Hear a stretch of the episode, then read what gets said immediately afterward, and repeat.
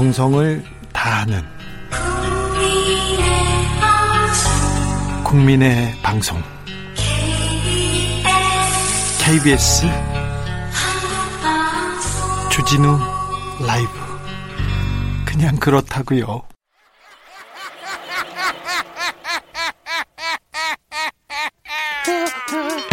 발로 뛰는 기자, 탐구하는 기자, 세상의 질문을 마구 던지는 기자, 기자가 본 오늘의 세상, 기자들의 수다.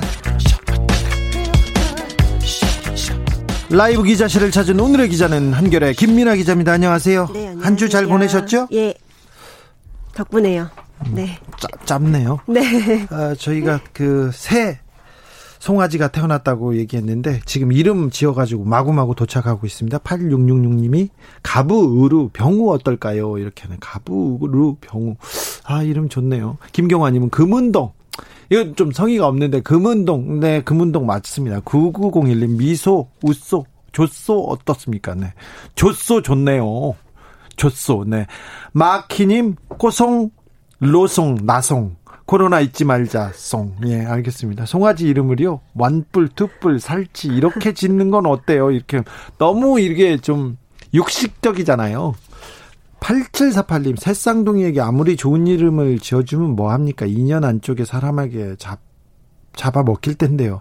안 그럴 거예요. 이 아이들도 좀 꿈을 꾸고 송아지 같은 세상에서 잘 살 거예요. 소 같은 세상. 사람 소가 사는 세상. 아, 이건 잘 모르겠습니다. 아, 저는 각별히 또 송아지를 예뻐해 가지고요. 어렸을 때 우리 집에서 송아지를 키웠거든요. 제가 아버지한테 송아지를 팔아달라고 팔아서 컴퓨터 사달라고 했다가 바로 별, 저기 어디에다가 팔아 팔아먹었던 그런 일도 있었습니다. 김민아 기자. 네. 다른 얘기로 가겠습니다. 요새 그 야당 분위기 어떻습니까? 좀 들썩거리더라고요. 네, 또 네. 인물난을 겪고 있던 통합당의 윤석열 총장이 등장하여서 시끄러운 어제 오늘을 보냈던 것 같습니다. 어제 윤석열 총장이 그 신임 검사들한테 한 얘기가 지금 그 당에 엄청난 파장을 미치고 있습니까? 네, 맞습니다. 좀 정치적인 발언을 작심하고 내놓은 것 같은데 오늘까지도 그 발언 굉장히 대단했다, 훌륭했다라는 칭찬이 많이 있었고요. 누가 누가 칭찬해요? 뭐 원희룡 제주지사 뭐라고 합니까? 원 지사는 뭐 전적으로 동의하고 그 메시지가 굉장히 묵직했다. 굉장히 이렇게 말하면서 어그 근데 어떻게 예. 독재 전제 전체주의 이런 얘기를 이런 얘기 때문에 그런 거죠? 맞습니다. 그런 얘기 사실은 통합당 의원들이 주로 했던 단어 최근에 던지던 단어였죠. 예, 그 같은 단어를 언급을 하면서 메시지를 던진 것을 두고 뭐 통합당도 정치적인 그 메시지라고 분명하게 좀 예. 선언을 했습니다. 사실은. 선언을 네, 했어요. 네. 그리고는 지금 미래통합당 야당 측 지금 대선 후보 대선 후보로는 지금 1위를 달리고 있어요. 맞습니다. 여러 여론조사에서도 그렇고요. 네, 앞서 말씀드렸듯이 뭐 홍준표, 안철수, 오세훈 전 시장 정도가 한 자릿수의 지지도를 받고 사실 미미한 영향력만 끼쳐왔는데요. 윤, 윤석열 총장이 오늘 발표된 그 여론조사에서는 야권 1위 그리고 3위 전체로서는 3위를 기록하면서 굉장히 눈길을 끌었습니다. 아니 윤석열 그 대선 후보 이게 민주 그 민주당에서는 굉장히 좀 격한 반응을 내, 고 있는데 미래통합당 안에서도 이게 마냥 환영할 일만은 아닌 것 같은데요. 그렇죠. 일단은 윤석열 총장이 나온다 안 나온다가 결정이 안 된 상황에서 본인은 안 하겠다고 손살이 치, 지 않습니까? 네. 근데 또 오늘 그 여론조사 기관에 물었더니 자기 이름을 빼달라는 연락은 아직은 없었다고 하더라고요. 그 전에는 빼달라고 해, 했다죠? 예, 예. 근데 이번에 그 리얼미터 조사인데요. 그, 그쪽에는 아직 그런 말을 하진 않았다고 합니다. 예. 일단 통합당 입장에서는 뭐 윤 총장이 오면 좋겠지만 안 온다는 그 전제를 두고 봤을 때는 통합당 내부에 있는 야권 대선 주자들이 너무 미미한 상황인 거죠. 윤석열만 튀어나온 상황인 거죠. 근데 지금 그러니까 다른 후보들이 좀 견제해야 되는데 그쵸. 견제하지 않고 거의 대부분 지금 미래통합당에서는 윤석열 총장을 칭송하는 목소리만 있어요. 일단은 항상 이제 우리 판이 좀 커져야 된다라는 생각은 하고 있었던 것 같아요. 통합당에서도 너무 이제 여당 중심으로 돌아가다 보니까 우리한테도 좀 시선을 주십시오라는 말을 했었는데 윤석열 총장이 그 앞서서 이제 시선을 받고 있는 것을 두고 좀 속내는 복잡할 것 같습니다. 민주당에서는 어제 발언에 대해서 뭐라고 하던가요? 오늘 좀 그 날선 발언들이 쏟아져 나왔는데요. 신동근 의원이죠. 최고위원 도전하시는데 윤석열의 반정부 투쟁 선언이다. 윤 총장이 검찰개혁 반대를 넘어서 사실상 반정부 투쟁 선언을 했다. 문재인 정부를 겨냥한 극언이라고 해석할 수밖에 없다라고 굉장히 강도 높게 비판을 했습니다. 이렇게 해석이 될 만한 말을 왜 했을까요? 이 문제는 조금 이따 다시 따져보겠습니다. 네. 더불어민주당에도 고민이 있다면서요. 지금 전당대회 그러니까 당 대표를 뽑는 선거를 매주 매주 일요일 토요일마다 지방에서 돌아가면서 하고 있어요. 네, 네. 근데 흥행이 흥행이 어렵다면서요? 그러게요. 이게 사실 어대 낙이라는 말 들어보셨을지 모르겠습니다. 어차피 대표는 이낙연이다. 네, 너무 이제 이낙연 1번이죠. 이낙연 후보의 지지세가 좀 강하다 보니까 어차피 대표는 이미 정해진 거 아니냐 해서 관심을 좀 덜 받고 흥행도 부진한 거죠. 그래서 좀 이해찬 대표가 직접 나서서 우리 왜냐면 전당대회를 흥행시켜야 컨벤션 효과라고 하죠. 네. 이후에 지지율도 좀 같이 따라오는 영향을 줄 수 있기 때문에 좀 이해찬 대표가 나서려고 하는 것 같습니다. 그래요. 이해찬 대표가 이제 그래서 지방 순회 공연에 나선다는 거죠? 맞습니다. 또 지역 현안을 직접 듣는 모습도 보여주고 또각 예. 지역별로 맞춤으로 정책 어떻게 내는지도 보고 이렇게 하면서 좀 흥행을 시키려고 노력을 하고 있는 것 같습니다. 당 대표에 나선 새 후보 어떻게 지금 선거 운동을 펼치고 있습니까? 네, 일단 이낙연, 김부겸, 박주민 후보 이렇게 세 분이 나오셨는데 오늘 좀 눈길 끌었던 게 김부겸 후보 아내인 이유미 씨가 페이스북에 올린 글이 좀 화제가 됐습니다. 아, 직접 나왔더라고요. 네, 그 사실 그 이유미 씨의 큰 오빠가 이영훈 교수인데요. 네, 이영훈 이영훈 교수죠. 이분이 반일 종족주의의 대표 저자로서 네. 사회적으로 큰 논란을 일으켰던 분입니다. 큰 이제. 무리를 일으켰죠. 네, 맞습니다.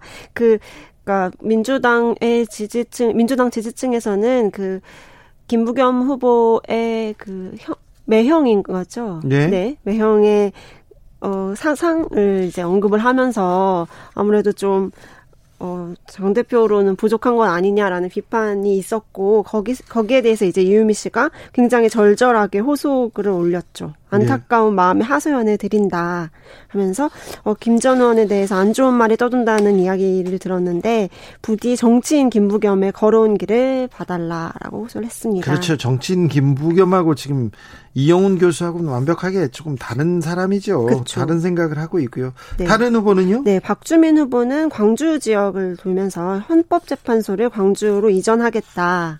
라고 공약을 내면서 이번 주 주말이 호남이죠? 네, 네 광, 호남 민심 잡기에 나섰고요. 예. 이낙연 후보는 아무래도 총리 시절에 재난재해를 극복했던 경험을 살려서 지금 안성 수해 현장에 오늘 방문을 했습니다. 네. 대응 능력을 좀 부각시키려는 모습을 보이고 있고요.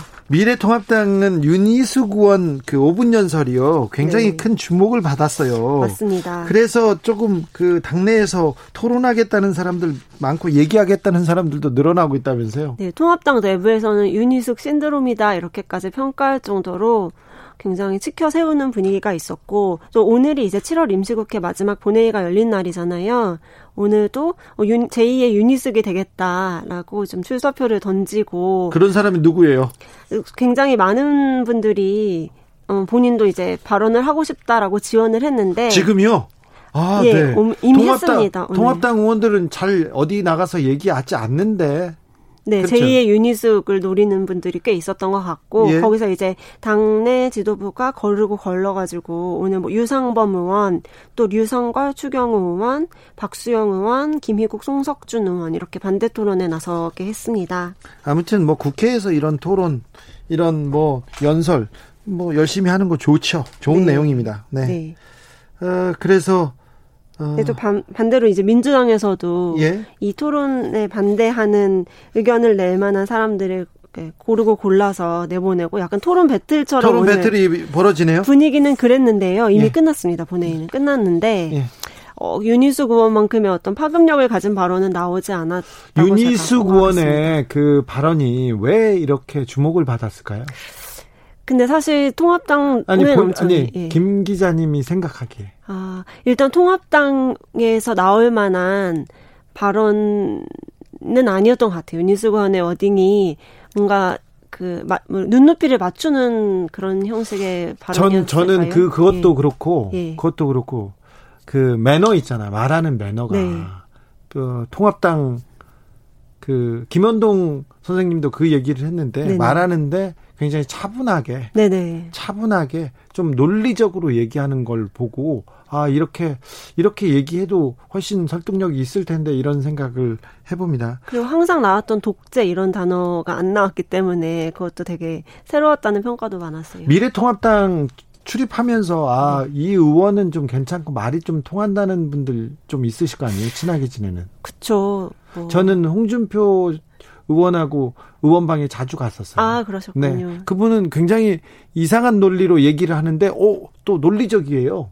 네, 그리고 말씀하시기 네. 되게 좋아하고요. 네, 그리고 네. 여러 얘기를 해주셔가지고 저는 음. 그 홍준표 의원방에 자주 갔는데 어느 의원방에 자주 갔어요? 저는 최근에 만났던 의원 중에서는 조혜진 의원이 굉장히 조리 있고 설득력 있게 발언을 많이 했던 걸로 기억합니다. 네, 조혜진 의원하고 또 누구요? 다른 분은? 음, 뭐 중진 의원들 주로 말하면 김상원 의원 혹시 아실지 모르겠어요. 대구 지역.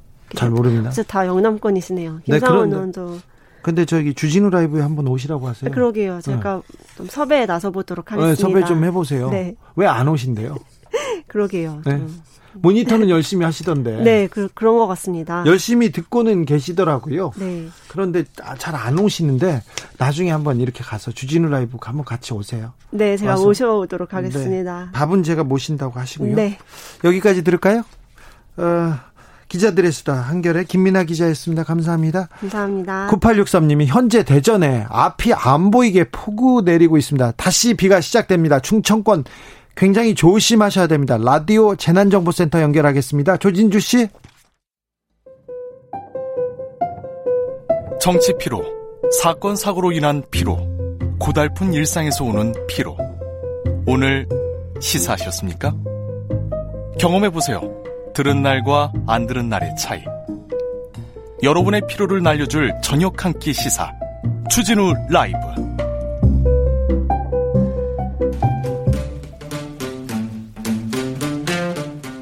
청년이 보고 듣고 느끼는 요즘 우리 사회 그것이 궁금하다 청년에게 묻는다 요즘 뭐하니? 프로게이머 출신 유튜버 황희두 씨 어서 오세요 잘 지내셨어요? 네 안녕하세요 오랜만에 인사드립니다 네 어떻게 보내셨어요? 어, 그동안 뭐 미디어 교육 같은 거 예, 강의도 좀 다니고 또 이런저런 공부도 하고 아니 그런 거 말고 공부한 거 말고 어떻게 노셨냐고 저 요새 젊은 분들은 어떻게 놉니까?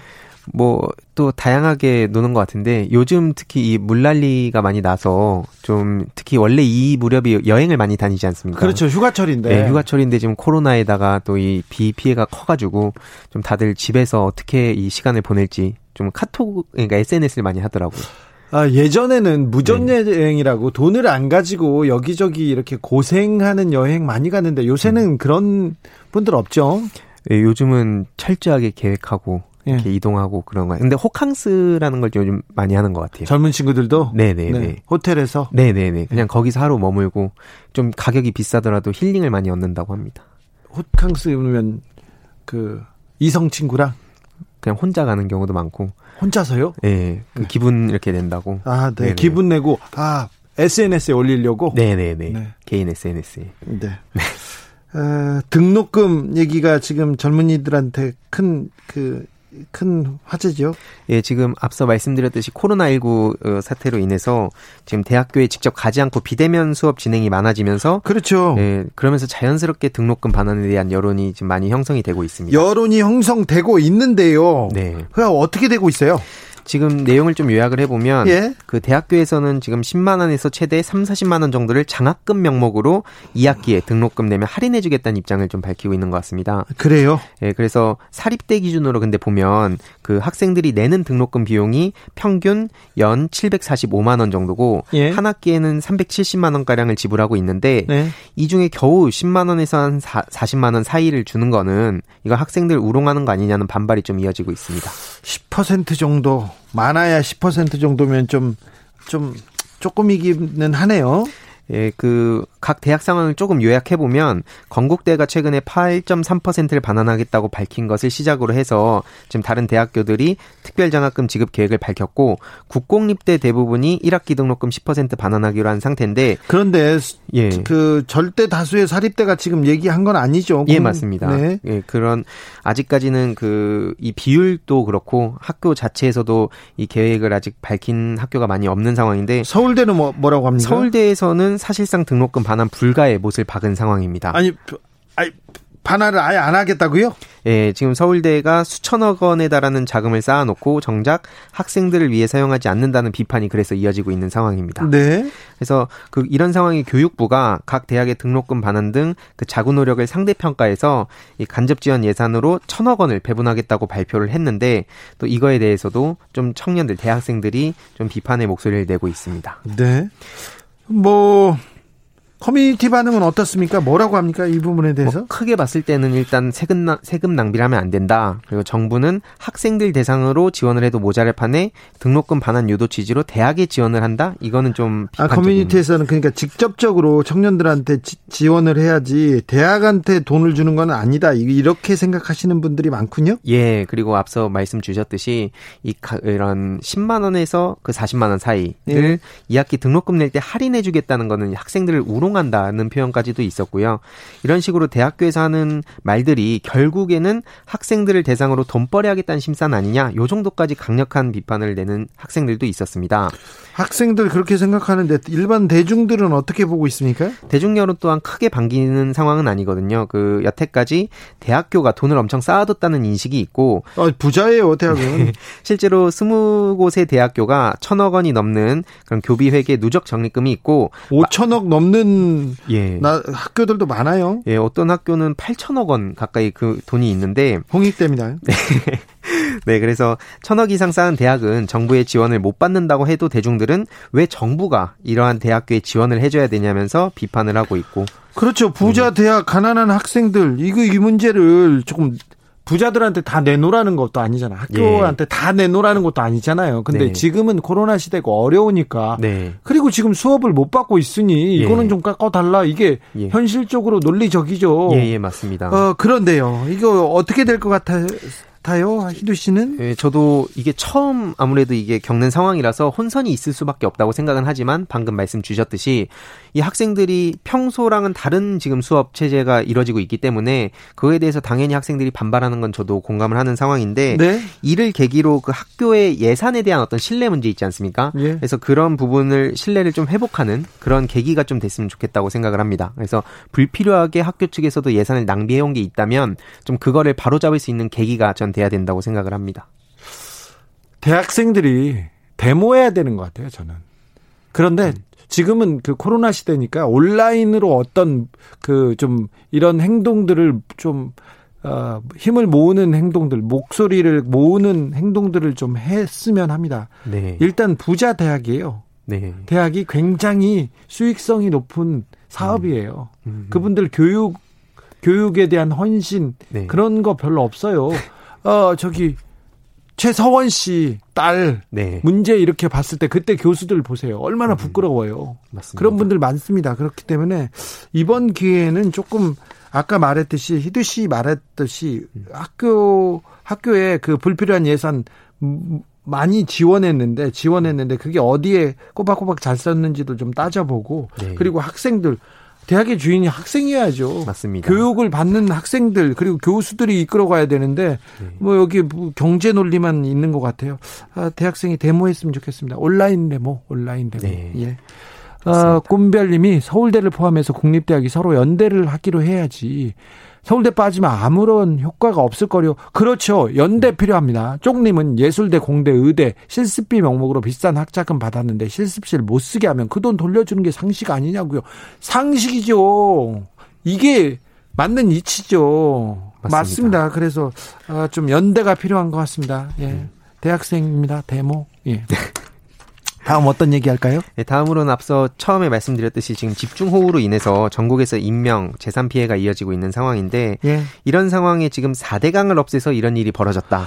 이런 얘기가 지금 그 커뮤니티를 지금 들끓게 하고 있어서 여기에 네.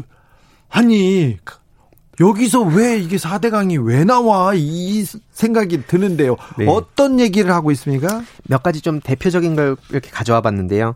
지금 이 4대강 개방을 해서 지금 올해 1월에 또 4대강 보를 열었고 그래서 지금 이 물난리가 난 거다 하면서 좀 전국에 피해 입는 그리고 시각적으로 좀 자극적인 사진들을 거기다 갖다 붙이는 경우도 있었고요. 네. 4대강을 없애 없애니까 벌어지는 일들이라는 제목으로 지금 이게 얼마 만에 보는 홍수 피해냐라면서 좀 조롱 섞인 게시글도 있었고 또 홍준표 의원이 주장한 내용이 담긴 기사를 인용하면서 홍수 가뭄 피해 없는 건 4대강 사업 덕분이라는 글을 갖고 와서는 다스는 누구 건지 몰라도 4대강 사업은 MB의 가장 위대한 업적이며 그는 이미 1000명 이상의 임명을 구한 의인이다. 이런 주장을 하는 게시글도 있었습니다. 아, 홍준표 의원이 이런 그 글을 올렸습니까? 뭐 그 그거를 이제 가져와 가지고 홍준표 의원이 이, 이 얘기를 한 거는 맞습니까? 그건 한번 제가 더 찾아봐야 겠 이분이 그 이명박 정부 이명박 대통령이 대선 때 클린 정치위원회 위원장이라고 했었는데 그때 그게 BBK 다스 이게 방어팀이었어요. 근데 음. 틀린 틀린 얘기 많았어요. 틀린 음. 정책 위원장이었어요. 그냥 많았는데 이 부분은 완벽하게 좀 사실과 좀 잘못된 얘기입니다. 이게 네. 무슨 의인 여기까지 나오면 이거는 잘못된 것 같습니다. 네. 이거는 제가 이, 이 부분은 전문가인데 제가 음. 홍준표 의원하고 토론을 할 용의도 있습니다. 그런데 4대강 얘기가 얘기가 왜 난데없이 나오고 있을까요? 그러니까 이게 그 어떻게 보면은 이렇게 물과 그러니까 이 4대 강과 이렇게 인식을 했을 때좀 네. 얼핏 보면 연관이 돼 있는 것처럼 느낄 수도 있고 꾸준히 제가 처음 이 방송을 시작할 때부터 말씀드렸듯이 이 과거의 이명박 정부가 지금의 문재인 정부보다 낫다라는 거를 계속 어떻게든 끼워 맞추면서 주장하는 그런 움직임들이 계속 보이고 있는데요. 그 지금 대중 여론을 좀 보더라도 4대강 덕분에 이 연일 쏟아지는 이 비에도 대홍수 대참사가 안 난다 라든지 백조를 이게 이게 4대강 덕분이라고요? 예. 그래서 지금 이렇게까지 어떻게 보면 또 자, 한쪽에서는 아까는 피해가 크다 그러고 반면에 이렇게까지 피해가 안 큰 거는 또 4대강 덕분이다. 뭐 이런 식으로 얘기하는 그 충돌하는 의견이 있었습니다. 모든 게 4대 강 덕분이라고요? 그러면서 뭐 현 정부에 대한 비난을 하면서 또 엄청난 수재 피해를 막은 이명박 때가 훨씬 낫다. 뭐 이런 얘기들도 있었고 또 반면에 난리 나는 지역은 하천이고 4대강 보 지역이랑 상관없는 지역인데 무슨 소리냐. 뭐 사상 최대 장마인데 이게 또 어떻게 정부 탓이냐. 그렇죠. 이런 의견도 이렇게 나뉘었습니다. 지금 4대강 보 지역하고 지금 그 홍수 난 데하고는 좀 달라요. 예. 제가 4대강 효과와 폐해에 대해서 언제 한번 시간을 내서 팩트 체크 시간 갖겠습니다. 음. 이 문제에 대해서는 다시 얘기하겠습니다만 이 그 유언비어 이거 가짜 뉴스입니다. 예. 가짜 뉴스입니다. 이 4대강 때문에 뭐 홍수의 엄청난 그거는 명확하게 아닙니다. 네. 어, 황희두 씨 이런 그 이런 그 커뮤니티 어, 여론 보고 어떤 생각 드셨어요? 여기에 그 댓글 일부에는 이렇게 방금 말씀 주셨듯이 뭐 팩트를 체크하시는 분도 계셨지만 이게 좀 젊은 친구들이 주로 보는 그런 커뮤니티에서는 그게 조롱의 대상이 되더라고요. 그러면서 왜요? 이게 설득을 하려는 사람이 오히려 약간 너무 진지하다 뭐 이런 식으로 그러니까 이걸 또 우스꽝스럽게 만든다든지 아니면은 되게 이상한 퍼센트 같은 걸 막 갖고 와가지고 본질을 흘린다 흐린다든지 뭐 이런 경우를 보면서 아 진짜 참 할 일이 많다는 생각이 들었습니다. 네. 네. 강도 생명이 있는데요. 강의 허리를 자르고 그 생명을 자르면서 알고 보니까 거기에서 막대한 이득을 보는 그런 세력이 있었어요. 네. 어, 이 4대강은 세워지기 전부터 그 건설회사 건설회사가 이렇게 나눠서 나눠서 자기네들이 이득을 챙기기 위한 많은 그런 협잡이 있었어요. 그리고 음. 부정부패가 엄청 있었고 그 안에서 엄청난 일이 있었습니다. 무엇보다도 이 자연의 생명을 끊으면서까지 이렇게 그 4대강에 4대강 4대강이 아니었죠. 대운하를 만들려고 네. 했던 것 자체가 잘못된 얘기인데 지금 이걸 들고 와서 4대강을 미화하다니요. 그리고 4대강을 가져와서 이렇게 어, 거짓 그 뉴스를 만들다니요. 이건 좀 잘못된 것 같습니다. 예, 저도 그래서 마지막으로 짧게 말씀을 드리면 결국에는 이게 팩트 체크를 하면 이게 또 괜히 피곤해지고 막 말싸움하는 것도 싫다라고 생각하실 수 있지만 그럼에도 불구하고 그런 댓글을 또 쭉 읽는 사람들이 있다는 걸 염두에 봤을 때 저는 꾸준히 그런 팩트 체크 뭐 이런 주위에서 사람들하고 얘기할 때도 반드시 짚고 넘어가야 된다라고 저는 말씀드리고 싶습니다. 네. 희두 씨도 휴가 가셔야죠? 네, 저도 휴가 가야죠. 어떻게 계획하십니까? 제가 뭐 그 어, 이런저런 프로젝트를 하면서 지방 일정이 있을 때 그냥 휴가 겸 일을 한다고 생각합니다. 아니 그런 거 말고 여기까지 듣겠습니다. 요즘 뭐하니 유튜브 황희두 씨와 함께했습니다. 감사합니다. 말 좀 들어라님이 좁은 우리나라 날씨가 어떻게 이렇게 두 갈래일까요? 이런 의견 주셨어요. 그리고 1390님 현재 동해시는 비가 소강 상태입니다. 이렇게 했는데 교통 상황은 어떨까요? 교통정보센터 다녀오겠습니다. 정현정 씨. 테이크아웃 시사 나왔습니다. 오늘도 하나 챙겨가세요. 주진우 라이브.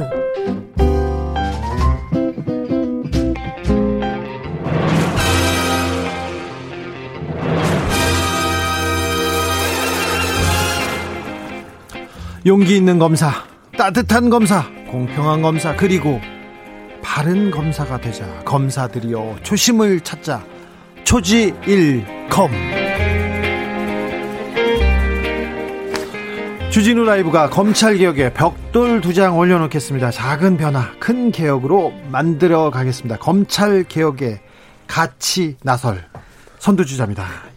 여의지검 개혁부 김경진 전 의원 안녕하세요. 안녕하세요. 김경진입니다. 김남국 의원 어서 오세요. 네, 안녕하세요. 안산 단오늘의 김남국입니다. 알겠어. 김경진 의원님. 네. 어, 지난주에 아, 아, 안 오셔 가지고 보고 싶었다는 사람 많았습니다. 아, 그래요? 예. 뭐 악성 댓글은 안 묻고, 안 묻고. 아이고, 그런, 그런 건 아니고요. 네, 네. 어, 부동산 임대차 3법에 대해서 할 얘기 있으신가요? 혹시? 하죠, 뭐.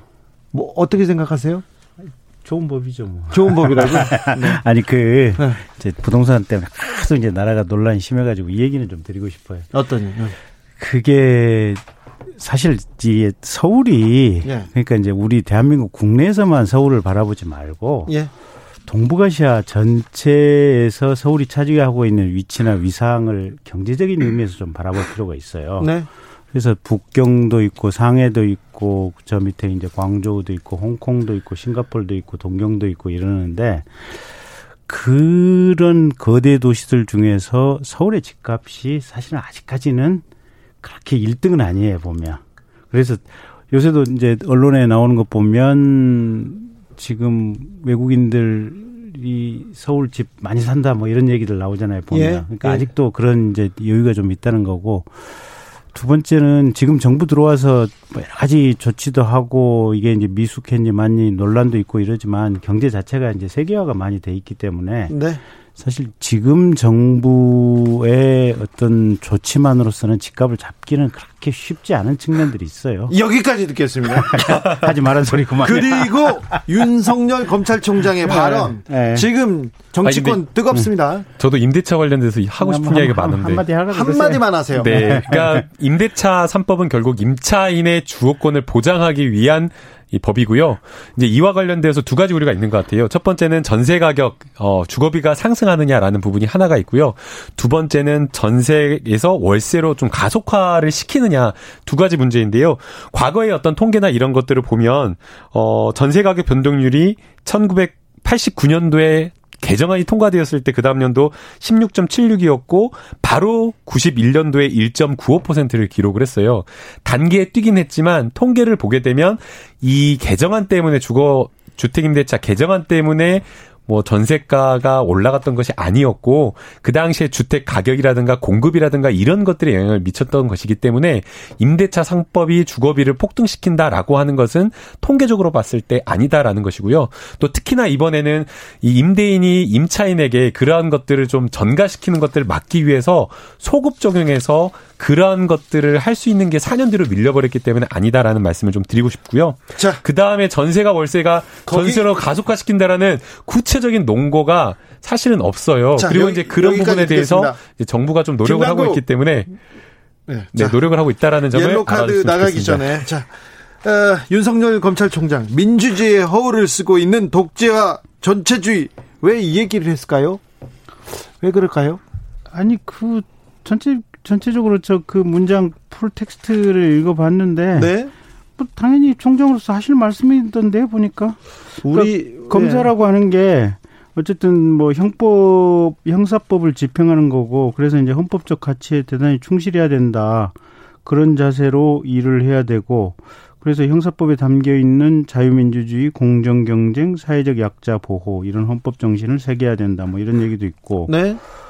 거기까지는 괜찮은데. 예, 그다음에 이제 그 다음 문장에 이제 나오는 건데 자유민주주의는 평등을 무시하고 자유만 중시하는 것이 아니라 민주주의라는 허울을 쓰고 있는 독재와 전제주의를 배격하는 진짜 민주주의를 의미하는 것이다. 자, 예, 그래서 전체적으로 보면 좋은 내용이에요. 보면 아니 전체적으로는 그런데 네. 민주주의라는 허울을 쓰고 있는 독재와 전체주의 음. 이게 기사의 음. 제목으로 나올 거는 이거는 다 알잖아요.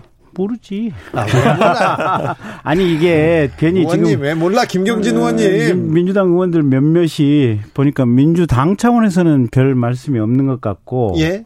뭐 장관도 그 말씀 많으시던 추 장관님도 별 말씀이 없으시는 것 같고 민주당 의원 몇몇 의원님들이 뭐 이거 정권에 들이받는 거 아니냐. 총장이 정치하려고 하는 거 아니냐. 예. 뭐 그렇지 않아도 무슨 대권 지지율 뭐 3, 3등 나오는데 그 네. 바람 타는 거 아니냐. 뭐 이런저런 말씀들이 많으시던데 아니, 제가 보기에는 총장으로서 당연히 하실 말씀 뭐, 한 거다 뭐 예. 이런 생각이 드는데. 자, 김남국 갑니다. 네, 저는 이제 뭐 어떤 발언에 대해서 정치적 해석은 분명하게 있을 수는 있다라고 생각이 들어요. 그래서 음. 다양하게 거기에 대해서 의미 부여를 하시는 분들이 있을 수는 있는데 그 자리에 제가 검사라고 하면 어떤 생각을 했을까라는 그런 생각이 들었는데요.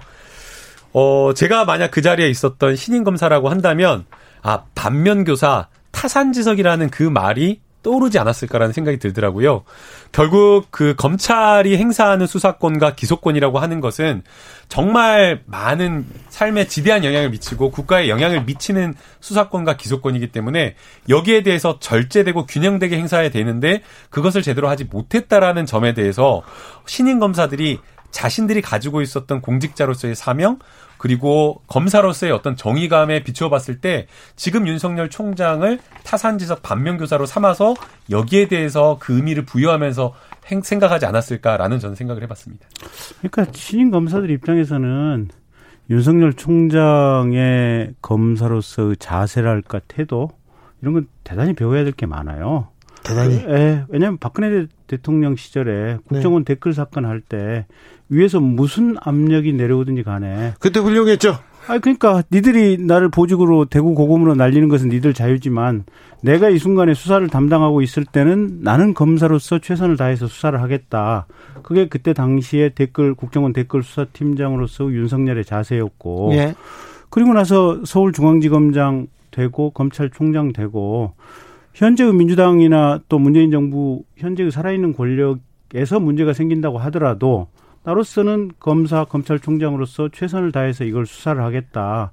이거야말로 검찰 후배들에게, 특히 신임 검사들에게, 아, 검사라고 하는 것은 부정부패, 특히 살아있는 권력에 대한 부정부패에 대해서 이렇게 철두철미한 자세로서 일을 해야 되는구나. 제대로 된 시범을 보여준 거죠. 그리고 그 말씀이 사실은 신임 검사 있는 자리에서 하신 거라고 봐야죠. 네, 8822님이 역시 음. 김경진 의원 하, 말씀 시원시원하십니다. 이렇게 하셨고요. 선식님은 음. 나는 윤석열이 윤석열 총장이 정치를 대놓고 하겠다고 커밍아웃 한 거로 해석되는데요. 이렇게 얘기합니다. 사실 사실상 정치 수사를 통해 가지고 정치에 개입을 했다라고 평가하는 게 맞죠. 지난해 윤석열 총장이 했던 그런 수사, 조국 전 장관에 대한 수사를 보게 되면 조국 전 장관을 임명하면 안 된다라고 하면서 수사를 했다라는 거거든요. 그 법률가 입장에서 봤을 때 세상에 그런 수사가 어딨냐. 고발장이 들어왔는데 고발인 조사도 안 하고 압수수색부터 먼저 쳐가지고 수사 뭐 특수 중앙지검의 특수부 수사하는 사람들 대거 동원해 가지고 수사를 했고 만약 정말 그런 어떤 권력자에 대한 수사를 했다라고 한다면 거기에 합당한 좀 결과를 내놔야 되잖아요. 뭐 사모펀드와 관련되어서 민정수석의 지위를 이용해 갖고 수사를 했다라고 하는데 권력형 범죄가 아니다라고 지금 이미 1심에서 판결이 나와버렸어요. 판결 그러면, 나왔죠. 예, 그러면 거기에 대해서 수사 자체가 좀 잘못되었고, 그리고 그 수사 결과에 대해서 재판 결과도 이렇게 좋지 않다라고 한다면, 지난해 했던, 정말 대한민국을 양단 내버렸던 그 혼란에 빠뜨렸던 본인의 그 잘못된 수사에 대해서 사실은 어떻게 보면 부끄럽게 생각을 하고, 총장으로서 거기에 대해서 책임지는 모습을 보였어야 되는데, 아마 신임 검사들이 봤을 때에는 검사를 해보지 않았지만, 법률가 입장에서 봤을 때 매우 부적절했다라는 그런 평가를 내릴 검사를 해본 김경진 저는 생각이 정반대인데요. 네. 그러니까 참 걱정스럽더라고요. 그러니까 제 얘기 좀 들어보시고 걱정을 하셔요. 네. 아니 많이 들어봤습니다.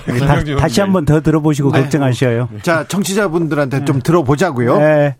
아니 그때 조국 당시 민정수석이 민정수석 그만두고 한 한 달 반 정도 시간이 있었어요. 네. 그 한 달 반쯤 후에 이제 법무부 장관으로 지명이 됐는데 그때 서울대학교 뭐 천만 원 다시 급여 받고 복귀, 복귀를 했니 많이 뭐 그런 논란도 중간에 있었지만 예. 어쨌든 교수 복귀해 있는 그 과정 속에서 그리고 법무부 장관으로 지명되기 직전에 그빈 시간의 공간 속에서 조국이 법무부 장관으로 지명될 거라고 하는 것은 대한민국의 모든 사람들에게 주지저명에 예상되는 사실이었어요. 네, 조국 전 장관이 제일 잘 알았겠죠. 네, 그리고 그때 당시에 이제 그러면 조국 법무부 장관의 이제 발표는 안 났지만 예상되는 후보자로서 거기에 무슨 문제가 있을까라고 해서 모든 언론이 조국과 관련된 여러 가지 잠재적인 신상의 문제점을 취재하고 추적하기 시작했어요. 네. 그래서 언론에서 나왔던 게큰 트랙 카테고리가 세 가지예요. 하나는 조국 부친이나 뭐 부친이 운영했던 웅동학원 관련된 비, 어떤 조국 가족들의 어떤 비리 문제가 하나 있었고 예. 그다음에 조국 사모님이나 뭐 또 조국 오촌 동생 뭐 관련돼 있었던 사모펀드 관련된 문제점이 하나가 있었고 예. 세 번째는 조국의 자제분들 관련된 여러 가지 입시라든지 뭐 여러 가지 또 뭐 여러 가지 경력을 이렇게 입시에 필요한 경력을 만들어 주는 과정에서 불법이나 범법 위법 가능성들 이 세 가지 카테고리에 취재가 계속해서 모든 언론에 다 나왔어요. 근데 어쨌든 그런 상황에 대해서 일부가 시민단체라든지 또는 개개인에 의해서 고발이 있기도 했고 그래서 검찰이 그와 관련된 수사를 시작을 했었던 것이고 물론 그 세 가지에 대해서 조국에 대해서 다 기소가 된 건 아니었지만 가령 사모펀드 같은 경우는 조국 사모님하고 그다음에 조국 오촌 동생, 그다음에 웅동학원과 관련해서는 조국 동생이라든지 뭐 이런 사람들, 그다음에 자녀 입시와 관련해서는 뭐 조국 본인이라든지 사모님 뭐 이렇게 해가지고 지금 기소가 됐던 거 아니에요 보면. 기소가 돼서 재판 받고 있죠. 재판 받고 있어요. 근데 네. 그 수사를 한 윤석열이 검찰총장으로 뭘 잘못했다? 나는 그렇게 생각 하는 사람들의 사고를 이해할 수가 없어요. 아니 근거를 대셔야지. 네. 근거가 없어요 지금. 아니 수사를 기, 했으니까 기소가 기소가 네, 기소가 재판, 돼서 재판이 제타, 받고 있잖아요. 제 타임입니다. 네, 네, 그 자, 김남국 음, 음. 아니 기소를 해가지고 재판 받고 있으니까 수사가 잘 됐다 이렇게 이야기하는 건 정말 황당한 좀 이야기인 거죠. 저는 죄가 있다고 하더라도 살인죄를 저질렀다고 하더라도 기소권과 수사권이라고 하는 것이 남용돼서는 안 된다고 생각이 들어요. 자, 권력자에 대한 그건 뭐 김경진 의원도 그렇게 동의하죠. 아니, 생각 안 하신 것 같아요. 동의해야지. 아니, 동의 안 하시는 것 같아요. 다른 얘기인 것 같고. 다른, 일단 얘기해 보세요. 네. 예. 네, 들어줄게. 그 적법 절차라고 하는 것은 네. 개인에 대한 그 수사를 통해서 개인에 대한 어떤 인권 침해나 기본권 침해가 발생을 하시, 하기 때문에 검찰권이 가지고 있는 이 권력은 정말 절제되고 균형되게 행사가 되어야 돼요. 그래야죠. 근데 그것부터가 지금 지켜지지 않았다라는 거고요. 윤석열 총장이 했던 그 수사는 그냥 자기가 마음에 안 드는 사람 쫓아내려고 그냥 대대적인 수사를 했던 거예요. 과거의 청문회 과정에서 그거보다 더 심한 사람들 많았잖아요. 심지어는 뇌물과 관련된 혐의가 있었는데도 불구하고 수사도 안 하고 그냥 봐줘버렸어요, 검찰이. 과거 검찰은 그랬거든요. 근데 이 조국 전 장관은 본인이 검찰 개혁을 하겠다라는 그런 이유 때문인지 어쨌든 검찰이 말도 안 되는 대대적인 수사를 했어요. 자, 좋아요. 그러면 수사 자체가 잘못되었다, 잘못되었는데 적어도 그런 대대적인 수사를 했으면 그 수사에 마땅한 합당한 결과를 내놔야죠. 처음에 이 사모펀드와 관련되어서 뭐 수십억 비자, 비자금설, 대전자금설 해가지고 수사를 다 들어갔어요. 근데 지금 조국 전 장관에 대한 관여조차 나오지 않았고 정경심 교수 부인에 대한 관여가 있다라고 해서 기소를 했는데 그 기소 결과가 권력형 범죄 아니고 심지어는 부인조차 관여되지 않았다라고 무죄가 나온 거거든요. 사모펀드 관련해서는 음. 이거는 검찰이 검찰과 언론 언론은 지금 오보를 냈고 검찰이 조금 어 두고 자, 봅시다. 잠깐 끝나지가 않았는데 두고 봅시다. 지금 1심 판결 조금 무죄 나온 걸 가지고 뭐, 뭐 끝난 네. 것처럼 얘기하면 안 되지. 자 김남국 잠시 더. 예, 그래서 이거를 수사하는 그 과정에서 검찰이 몰랐겠냐라고 하는 거예요. 누가 보더라도 법률가 입장에서 보면 펀드에 투자를 했어요. 10억을 투자를 했는데 그 투자한 사람이 속였던 거예요. 투자처라든가 어떻게 투자한다는 걸 다 속인 거거든요. 그리고 10억 투자했던 게 다 원금이 다 날라가 버렸어요. 그러면 그 일반적인 사건에서는 그건 피해자가 되는 게 맞아요. 근데 그게 피해자가 아니라 오히려 그거를 같이 공모했다라고 해가지고 검찰이 기소를 한 거거든요. 사실은 잘못된 기소를 한 거예요. 만약에 정말 검찰이 제대로 수사를 해가지고 기소를 제대로 했다라고 한다면 유죄가 나왔어야 되고 상당한 정도의 어떤 혐의 입증이 되었어야 되는데 아예 거기 판결문에 권력형 범죄가 아니다라고 명시를 해버렸다는 거예요. 1심 판결에서. 그럼 거기에 대해서 윤석열 총장이 어느 정도는 책임을 져야 되는데 자. 일절 부끄러움도 못 느끼고 책임을 지지 않는 그 모습 자체가 잘못되었다라는 거예요. 지금 제가 물어보고 싶은 게 많은데 논점이 지금 조국 전 장관 수사로 잠시 잠시 이탈했습니다. 근데 지금 뜨거운 논쟁 과정에 비가 오고 있어요. 대전광역시 그리고 충북 보은군 옥천군 지역에 호우 경보가 발효됐습니다. 개울가, 하천변, 계곡, 해안가 등 급류에 휩쓸리거나 침수 위험이 있는 지역에는 절대 접근하지 말고 주변에 있는 사람에게 알려주십시오. 제발 부탁드리겠습니다. 지금 비 오고 있습니다. 조심하셔야 됩니다. 박찰스 님이 검사에게도 같이 철두철미해져야 됩니다. 같은 결국 검찰은 검찰을 지켜야 한다. 검사들에게 이 얘기한 거 아닌가요? 이렇게 얘기한 분도 있고요. 오상진 님은 선진압 입 법 어긴 의원들 나경원 의원 기소 자체도 안 했어요. 검사 독재 남용한 것 온 국민들이 보고 있습니다. 얘기했습니다. 9909님은 검찰총장 발언에 너무 정치적으로 해석하지 말고 그냥 있는 그대로 봐도 되는데 괜히 정치인들이 언론이 들썩거리는 거 아닐까요? 때로는 힘 빼고 들어도 되지 않을까 싶다는 생각 들어요. 검찰총장이 말 그대로 그냥 훈화한 건데 주변에서 말이 많으니까 내가 영향력이 꽤 있네 이런 생각을 갖게 만들 것 같기도 합니다. 이 얘기합니다. 다른 주제로 넘어가겠습니다. 아니 근데 잠깐만 하나. 네. 그 패스트 트랙 관련해 가지고 기소 대부분 안 됐나? 기소 지금 지금 기소는 기소, 했죠. 기소했어. 그러니까 아까 네. 댓글 쓰신 그 시청자분 잘못 알고 계신 거예요. 기소는 됐습니다. 네. 그리고 많은 분들은 네. 어, 기소됐고요. 어떤 분들은 안 된 분도 있습니다. 그런데 지금 네. 그건 재판을 좀 지켜봐야 됩니다. 네. 근데 그 청취자분은 음. 그 기소도 늦었다. 수사, 조국, 조국 네. 전 장관 수사에 비하면 늦었다 이렇게 생각하십니다. 수사가 수개월 걸 시작하는데 수개월 걸렸고요. 그다음에 명백하게 협의가 된 사람들도 불기소 처분을 해, 버렸기 때문에 자, 문제가 있다라고 지적을 하는 거죠. 지금 음. 지난주에 김경진 의원께서 안 오셔가지고 네. 검찰 내전 못했는데 검찰에서 육박전이 있었어요. 육박전 그거 어떻게 보십니까? 자, 이거는 압수수색을 하는 과정이었기 때문에 지금 어 저도 저는 많이 봤는데 자 여기는 누구부터 갈까요? 김남국? 네, 사실 이 부분에 대해서 검찰총장의 사과 성명이 나왔어야 돼요. 그 압수수색을 하는 검사는 윤석열 총장 밑에 있는 검사가 아니고 한동훈 검사만 검사입니까? 아니잖아요.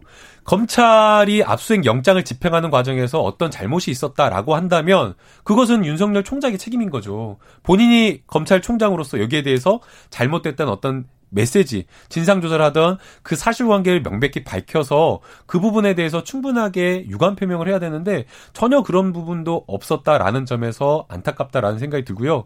그 다음에 이 사안의 본질로 들어가 보게 되면 어, 이 압수수색 영장을 집행하려고 했던 그 부장검사가 막 뭔가 적극적으로 뭘 하려고 핍박하려고 했던 그런 것이 아니라 충분히 오해가 될 만한 그런 어떤 상황 속에서 휴대폰을 가지고 압수수색 영장을 하는, 영장을 집행하려고 하는데 단순하게 전화를 거는 게 아니라 뭔가 삭제를 하는 듯한 오해를 빚을 만한 행동을 하니까 그걸 하지 말아달라라고 지지를 했다라는 거예요. 그리고 그 과정에서 해프닝이 있었던 것이기 때문에 이것을 막 침소봉대해서 마치 무엇인가 있는 것처럼 해석하는 게 저는 오히려 적절하지 않다라고 생각이 듭니다. 자, 김경진. 일단 제가 검찰 선배니까. 네. 압수수색 과정 잘 알죠? 제가 사과드릴게요. 아, 사과요? 검찰 예, 선배? 네, 검찰 선배로서 사과드리고 두 번째는 아니 뭐 윤석열 총장 보고 지휘권 띄고 신경도 쓰지 말아매 그랬잖아요 보면 이 문제에 대해서는 네. 그래놓고 또 뭘 사과하라고 말씀을 하시는지 그것도 좀 약간은 좀 아, 물론 총장이니까 사과를 하시긴 하셔야겠죠. 근데 이제 그런 그런 좀 들어보셔요. 그런 면이 하나가 있고 세 번째는 얼마만큼 증거가 없는데 부장 검사가 나가서 어거지로 증거 수집을 하기 위해서 밀어붙이다가 그런 사단이 생겼을까. 이것이야말로 정권의 하명에 사실은 눈이 멀어 있는 이건 뭐랄까 권력지향적인 검사가 했던 무리수가 아닌가 그런 생각도 들어요. 근데 어쨌든 그 모든 것을 떠나서 저도 옛날에 검찰에 몸 담았고 이제 검사로서 일을 하면서 제 나름대로 자존심을 가지고 일을 하려고 했었는데 이번 후배 검사들 간에 있었던 일은 정말 제 입장에서 봐도 참담하게 그지없고 제가 대신에 사과드릴게요. 네. 검찰이 아니, 음. 전직 그 한참 퇴직한 검사가 사과를 하는데 현직 검찰총장이 유감 표명하지 않는 게 참 웃기는 상황이라 생각이 들고요. 네, 법무부 장관이 해야 되는 거 아닌가? 들어보셔요. 네, 법무부 장관이 우선적으로 해야 되는 거 아닌가? 아니, 김경진 의원님 네. 제가 뭐 말하려고 하면은 들어보셔요. 막 이렇게 해서 네. 저도 그걸 좀 따라해봤고요. 네. 어, 저는 그 윤석열 총장이 결국에는 총장으로서 검찰을 제대로 좀 지휘하는 게 필요하다고 생각이 들어요. 여기서 말하는 제대로 지휘한다라고 하는 것은 법과 원칙에 따른 지휘라고 생각이 듭니다. 윤석열 총장이 권력자에 대한 수사를 잘해야 된다고 이야기를 한 만큼 본인 측근들에 대한 어떤 수사라든가 감찰도 제대로 이루어져야 되는 것이고요. 그리고 지금 이 여기에 대해서 여러 가지 평가가 있을 수는 있지만 그러나 단순하게 그냥 해프닝에 불과한 것을 그것을 막 논란을 키워가지고 마치 지금 수사팀에서 무리한 수사를 하는 것처럼 비춰지게 하는 것 자체가 언론 플레이가 아닌가라는 저는 생각이 들고요. 어, 이게 크게 뭐 압수수색 영장 과정에서 적법 절차를 지켰다라고 한다면 이 문제를 저는 크게 확대시켜서 논란으로 만드는 것 자체가 어, 필요하지 필요치 않다라고 생각이 됩니다. 압수수색 영장 결국에는 중요한 것은 압수수색 영장을 통해서 어떠한 증거물을 확보하는 것이냐라는 것 하나와 그리고 그 과정에서 적법 절차가 지켜졌는지 여부이기 때문에 이 부분에 대한 논란은 수사기관 또는 검찰에서 진상조사를 통해서 밝혀내면 될 문제라고 봅니다. 근데 김경 근데 네. 나도 얘기 좀 합시다. 네. 그 아니 대검의 반부패 수사부장을 하다가 네. 어, 추미애 장관이 인사를 해서 서울 이제 부산고검 차장으로 쫓겨갔죠. 네. 그러다가 법무연수원 연구위원으로 사실상 검사장 보직을 못 받고 쫓겨간 사람이 권력자인지 그러니까 인사를 당해서 하시라도 검찰의 핵심 보직에서 계속해서 보직이 없는 상태로 날라간 사람이 권력자인지 첫째는 하나를 좀 물어보고 싶고 두 번째는 당시 압수수색 현장에서 한동훈 검사가 자, 내 변호인이 선임돼 있으니 변호인이 올 때까지 조금 기다렸다가 합시다. 근데 내 변호사의 전화번호가 이 핸드폰에 입력이 돼 있으니 이 핸드폰을 통해서 내 변호사에게 전화 연락을 해서 오도록 하겠습니다라고 허락을 받고 전화를 하려고 하는 게 도대체 무슨 문제가 있는 것인지. 세 번째, 이 압수수색의 대상은 유심이었는데 유심은 지워지지도 않아요, 보면. 이게 그 한동훈 검사장 휴대폰이 아이폰인데 아이폰 메뉴에 보면 이 공장 초기화 메뉴가 있는데 이 공장 초기화가 휴대폰 기기의 램 영역에 대한 공장 초기화는 가능하지만 유심에 대한 공장 초기화는 기능 자체가 없어요. 없는데 부장검사가 몸을 날려가지고 이 핸드폰을 잡고 뭔가를 이렇게 어거지로 이 위에서 눌러 차, 탁 이렇게 눌러서 하려고 했다. 이 자체가 사실은 그 압수색을 주도했던 그 정모 부장님이 많이 무리하신 거죠. 자, 저 제가 이제 마무리할 시간이 있습니다. 음, 어, 검사가 근데 음. 검사의 수사를 지금 믿지 못하는 상황이잖아요. 그죠? 한동훈 검사장이 지금 정진웅 부장검사의 수사를 지금 믿, 믿지 못하는 상황이야. 근데 그때 압수수색을 왔는데 압수수색도 좀 어떻게 서툴었다고 해야 되나 거기 가서 공정한 그 공, 공권력에 집행을 하면 되는데 거기서 몸싸움을 해버렸어요. 저는 하면서 지금 피의자가 이제 끝났어 시간. 아, 끝났어요. 두 분 이제 이제 조용히 해주세요. 어, 피의자였는데 지금 피해자가 돼 버렸어요 갑자기. 그래서 지금 그 뉴, 스가 검언 유착 수사 한동훈에 대한 수사는 없고 이제 이 감찰만 이제 생겼어요. 이 어쨌거나 검사 선배로 이 검찰 조직이 지금 제대로 이렇게 굴러가지 않는다 이렇게 좀 자괴감이 들 것 같아요. 그죠? 그러니까 항상 네. 보수 정권 때도 이 정권에 잘 보여가지고 출세하려고 하는 검사들은 항상 있었어요. 이명박 때 KBS 정현, 정원주, 정현주 사장을 기소했던 그 검사가 있었거든요. 네.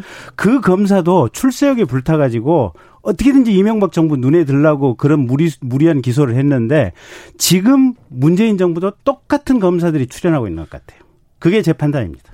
아니 그런 검사들은 언제나 있었죠. 자, 그게 판단이었고 음. 어, 마지막 김남국 한마디. 네, 저는 김경진 의원님하고 토론을 많이 하고 있는데요. 진짜 편안하겠다라는 생각이 들어요. 아니, 주장을 하는데 근거가 없어요. 인상 비평하고 난 이렇게 생각한다 주장해버리고 근거 없이 이야기하기 좀 답답하다는 생각이 들고요.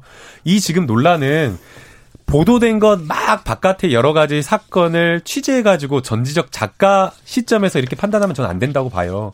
당시 압수수색 영장을 집행하던 그 부장검사가 당시 처했던 현장 상황 속에서 무엇인가 오해를 불러 일으키고 증거를 인멸할 행동을 했다면 당연히 적극적으로 그걸 제지하는 게 맞기 때문에 저는 적절한 행동을 했고 그, 자, 그 과정에서 오히려 한동훈 검사가 막으려고 하는 과정에서 오히려 빚어진 해프닝이다. 저는 그렇게 평가를 하고 싶습니다. 난 누군가님이 세 분 끝나시고 약주 한 잔 하시면서 그래도 좋게 마무리하고 하시면 좋겠어요. 싸울 것 같은 거가 봐요, 우리가. 좋아. 그건 아닙니다. 네. 좋아요. 자, 여기까지 듣겠습니다. 두 분, 아, 오늘도 감사했습니다. 네, 쌈 붙이지 마세요. 네, 감사합니다. 좋은 하루 되세요. 주디 갈랜드의 Come Rain or Come Shine 들으면서 주진우 라이브 마무리하겠습니다. 대전, 대전광역시 충북 보은 옥천군 지역에 호우경보 발효되었다는 소식 다시 한번 알려드립니다. 인근 지역 주민들께 호우 대비 잘 하시라고 좀 얘기해 주셔야 됩니다. 알려주셔야 됩니다. 아, 비 피해 조심하십시오. 저는 내일 오후 5시 5분에 돌아옵니다. 지금까지 주진우였습니다.